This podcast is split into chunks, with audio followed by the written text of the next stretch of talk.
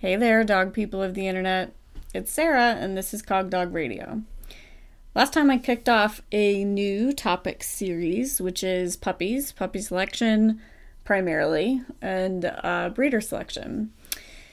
Last time, um, I really talked about how I think it's more important to place stock in the person you buy the puppy from and the pairing out of the out of which the puppies come from than puppy testing itself. There was a lot of questions in my inbox about puppy testing and you know mostly people wanting to save themselves the trouble that my clients have gone through. And the truth is that none of us has a crystal ball and you know we can we can do the very best we can in puppy selection we still might be landed with some tough problems i do want to clarify something which is that i had mentioned that each of my clients that we've talked about so far had acquired their dogs from what are known to be top breeders um, and that my clients were informed people and I want to clarify something because I got a very insightful email that helped me understand that I wasn't clear.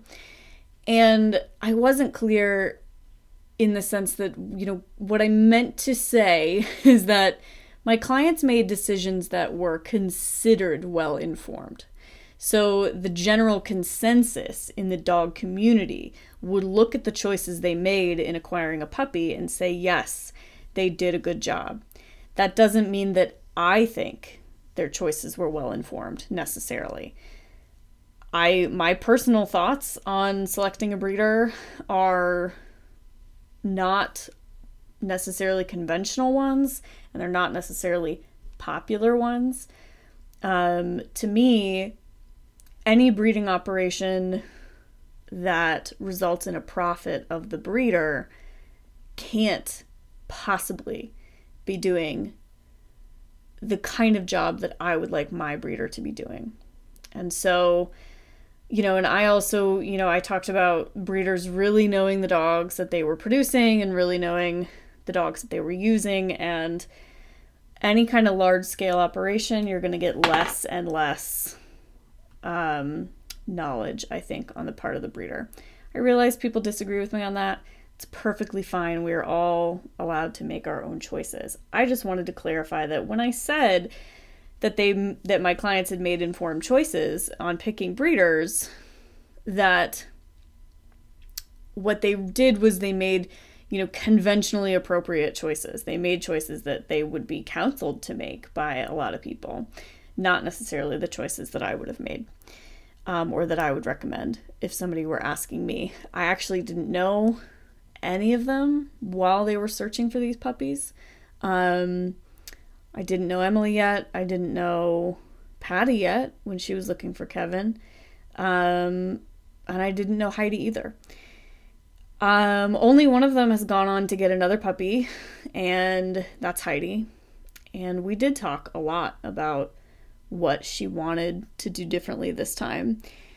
And I have to say, I I she's really happy with her new dog, and I'm really happy for her with her new dog. And it, her new dog is the same breed as Prime, but is a night and day difference from him.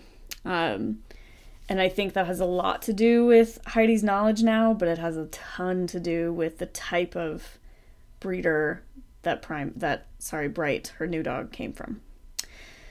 So today I'm going to just tell three stories. Um, I'm going to tell the story of each of my border collies. So I'm going to start with Kelso.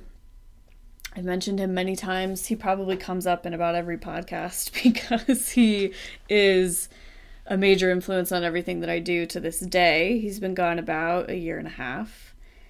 He and he made it to 14, which is decent longevity for any dog. Um, in the mid range in the mid mid range size category.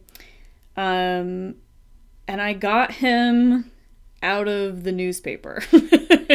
so um, I went to the ads for border collie puppies and I found one and I called and they still had a lot of puppies available and my mom drove me way out into the country where the puppies were and I picked him out mostly on looks. he was very handsome from day one. All of the puppies were um, just kind of even even tempered. I had it kind of narrowed down to two of them, and Kelso was the better looking one, so he's the one that I took. There was one puppy in the litter uh, that was red. They were all black and white, other than this one, and that one was the most fearful of everybody. And that's the only one that I remember being outwardly fearful. But none of them were outwardly gregarious either. And I was a teenager, and my mother said, We drove three hours and you're picking one. Everything that I had read said, you know, pick an outgoing, friendly puppy, and none of them really were. And my mom said we drove uh, we drove a long way, and you're gonna get one of these dogs, whether you know whether you think it's a good choice or not, basically. And so I picked him out, and both of his parents were on site. I do remember seeing both of them, and both of them were loose with the puppies, and that's probably the only positive of the whole situation. Um, my mom cut the lady a check, if I remember right he was $250, which is a joke now. I'm not going to tell you the price tag of my next two dogs because it's a little bit of a different story. um, but anyway, I, I took him home. I didn't know any better. And you know what? Ignorance is bliss because he changed my life. And had I been a more informed individual, I wouldn't, he wouldn't have been my dog. And so, again, like I said, ignorance is bliss. As it turns out, um, Kelso was pretty healthy his entire life up until the very end. And he but he was never behaviorally sound. He had all kinds of behavior problems, most of them pretty typical behavior problems for border collies, which means that we probably were talking about a very strong genetic component um, for all of those things. And these dogs didn't live in the house, so it's likely that the breeder, I, I'm using that term loosely, honestly, because I this wasn't really a person I don't think intentionally producing a litter of dogs to go on and you know be amazing border collies even though he was only 250 i think it was more of a make a buck sort of situation. We have two border collies, they're both intact. You know, let's produce litters and sell them. Um, which is not that uncommon. You can still find plenty of situations like that going on in this country. Um, so it's unlikely that they were aware if the parents exhibited some of these behavior problems. And, you know, this is certainly under no circumstances does the way that I got Kelso qualify as a good idea. Nothing about it is a good idea.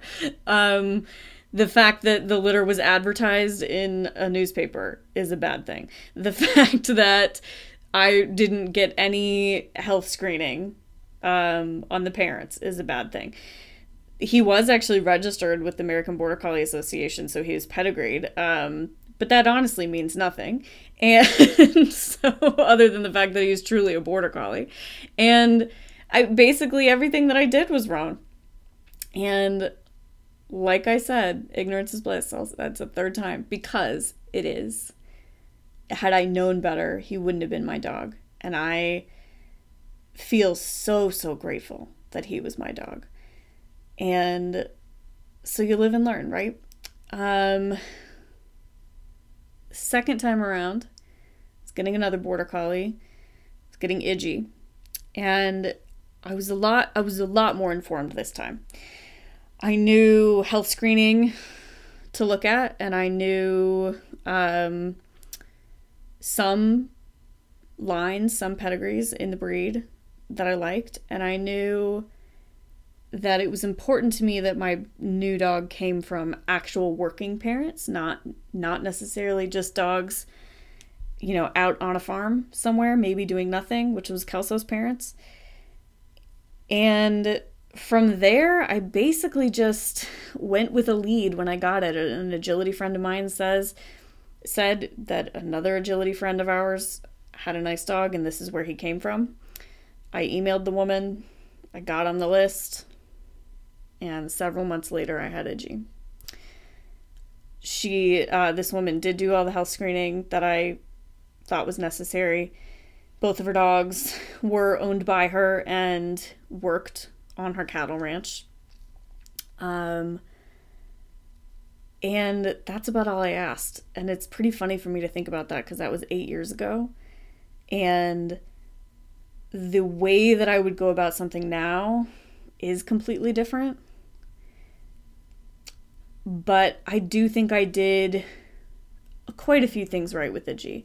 One thing, which is something that I tell people to do all the time when they're looking for a dog, especially when they're looking for a performance prospect, is to look around at dogs that they like, you know, and then find out where they're from. Idgie's related to um, a Colorado agility dog that I admire.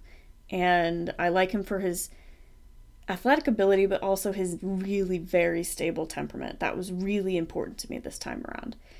And onward. Then I got Idgie. She was not raised in a house. She was born in a barn, literally. and but when I got there, um, I saw that all of the adult dogs were loose running with the puppies, which I liked.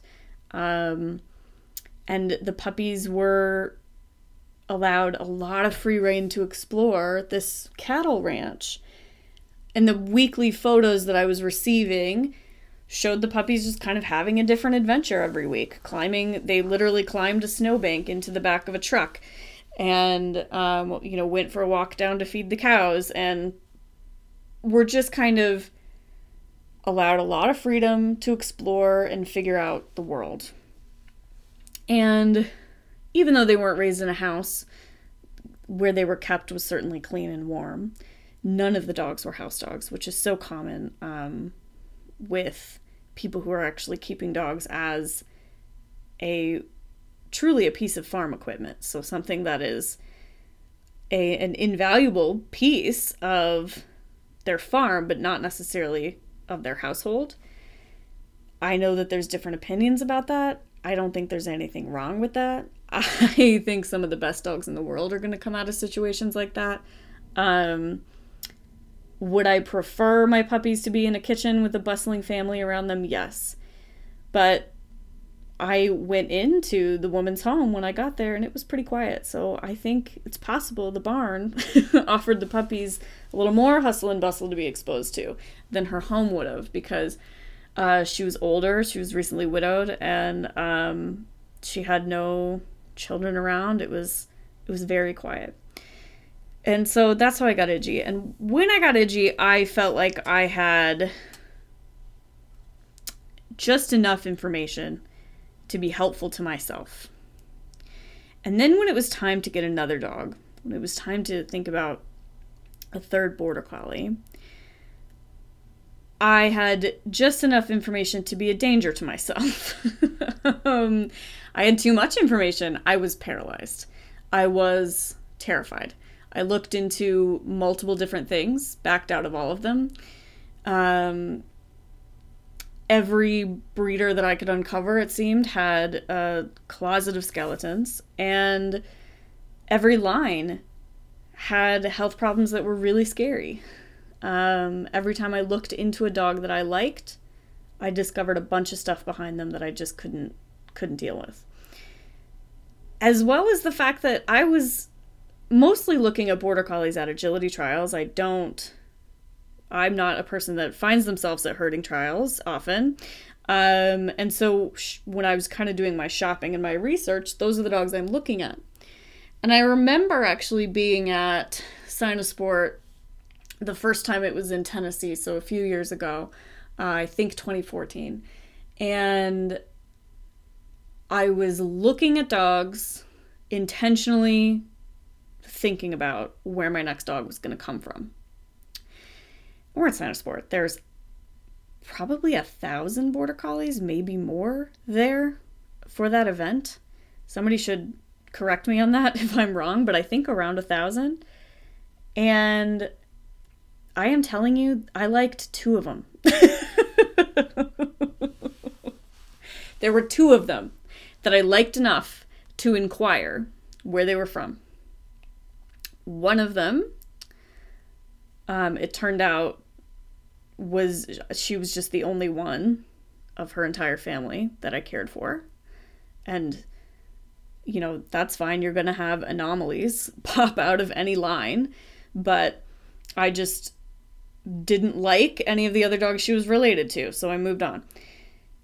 And the other one um, was also pretty atypical for his line. And so that left me pretty stuck and just kind of back to the drawing board. And I remember looking and looking and talking to people and even getting pretty close to potentially signing up for, you know, being waitlisted for one litter. And I finally just quit looking because that's what I always tell people to do when they can't find a dog. Um, when they can't find the dog for them, is to just quit looking for them. And because they always show up.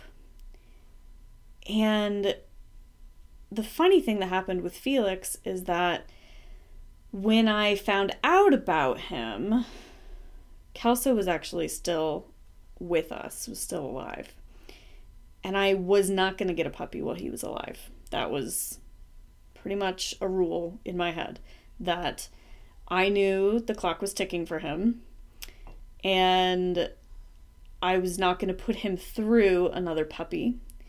And I also understood that a puppy would take a lot of time away from him when I didn't have that much time left.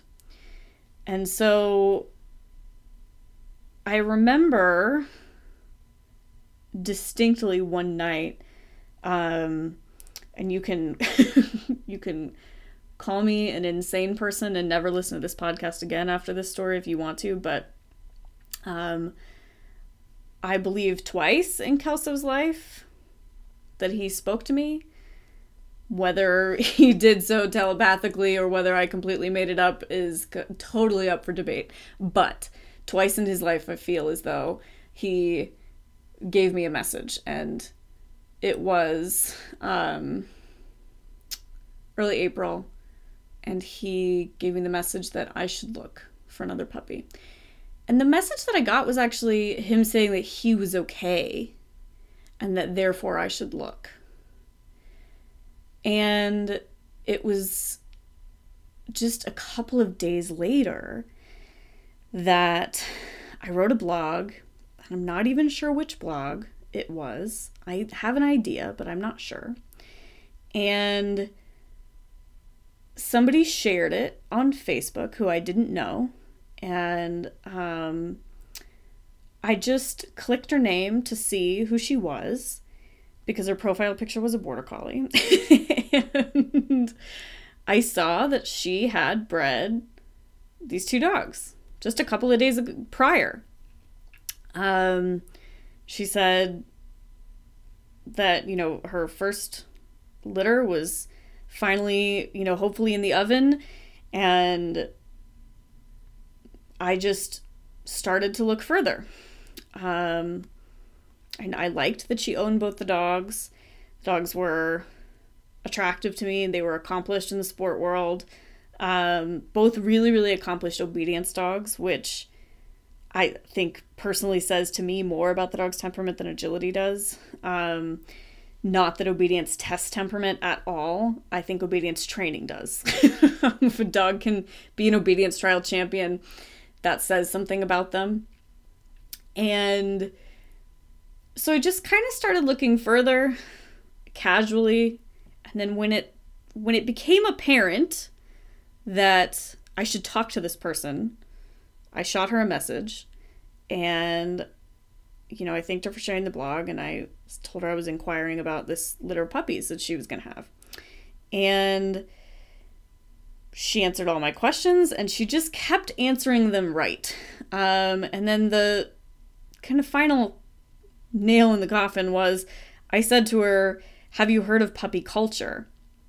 If you guys haven't heard of puppy culture, um, you should probably just pause this and Google it right now so that I don't have to explain what it is. I think most people are familiar with it, but it's basically a puppy raising program and that was relatively new at the time. And she said, Oh, yes, I've heard of it and I plan on doing it with the puppies. I'm even taking time off work to implement the protocols. And I said, Well, you know, when can I can I send you money? or something. Um basically I I wanted to be on the list. I said, "Okay, this sounds great. I want to be on this list." And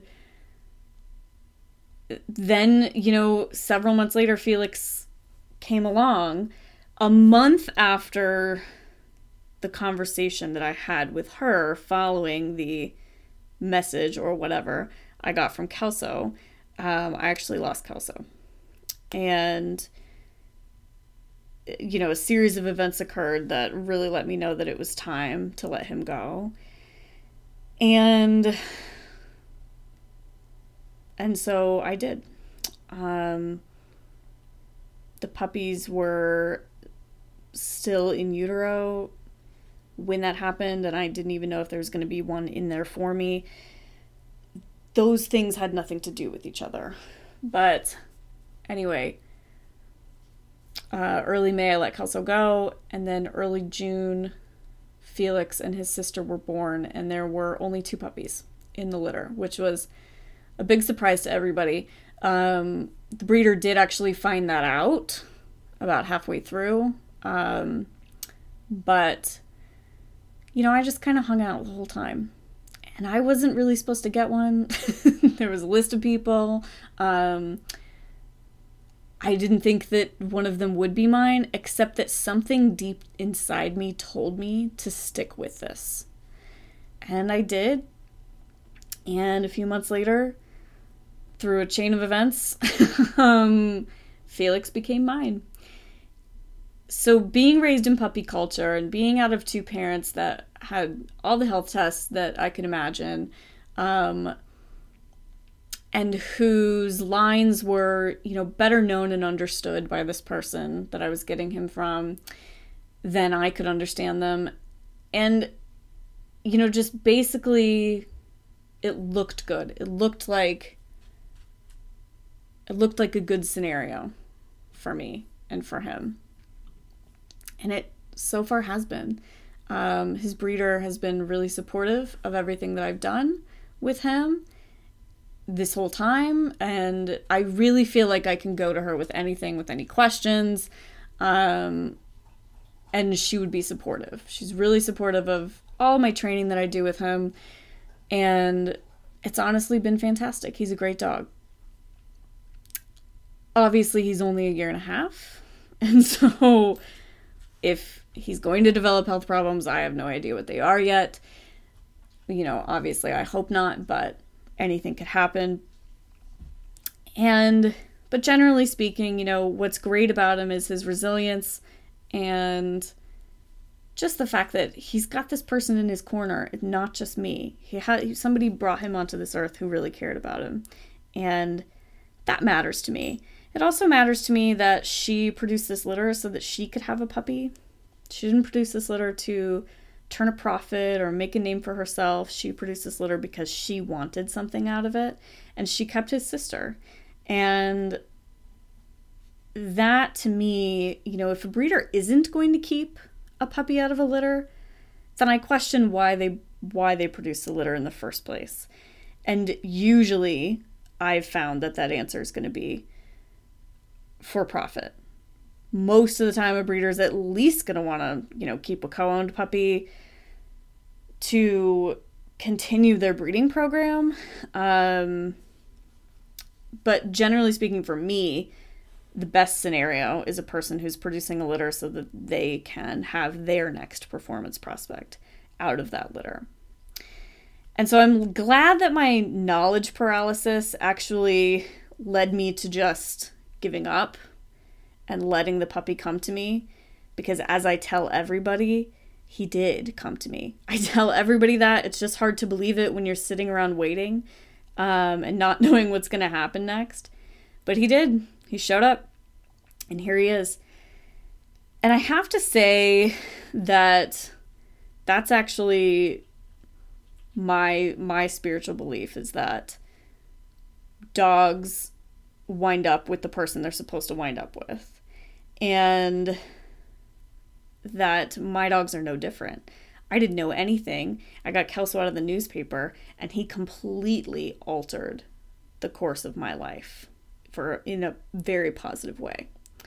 With Idgie, I knew a little bit more, but not a ton.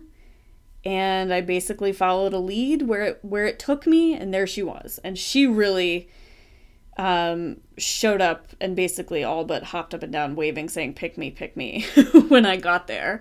Um, she actually ran up to me in the snow with a pine cone in her mouth and spit the pine cone at my feet and was like, Are we doing this or what? And I said, Yes, we're doing this because you're the cutest thing I've ever seen. And I actually did do structural evaluations on that litter, had it narrowed down to her and her sister, and then um, picked her because she was the one that really just kind of spoke to me by bringing me that pine cone. And Felix, to be honest, I saw a picture of him when he was four weeks old. I knew what his name was that second, and I knew that he was mine, even though he technically wasn't mine until another four weeks later. I knew that he was. Um, and he is such a gift and such a blessing in so many ways that I feel like, of course, it happened again. It happened all over again. The right dog landed in my lap. And if you can think that way when you're looking for a puppy, I think it will help you to not feel, you know, just so frantic and so worried about doing, quote, doing it right. Because you're not going to do it wrong. You know, of course, inform yourself, but know that you know, none of my people that I've talked to so far would tell you that their dog was a mistake. Um, I actually know that, you know, in, in the case of Patty with Kevin, um, he's everything to her. And he he really drastically changed her life and the way that she sees dogs and dog training.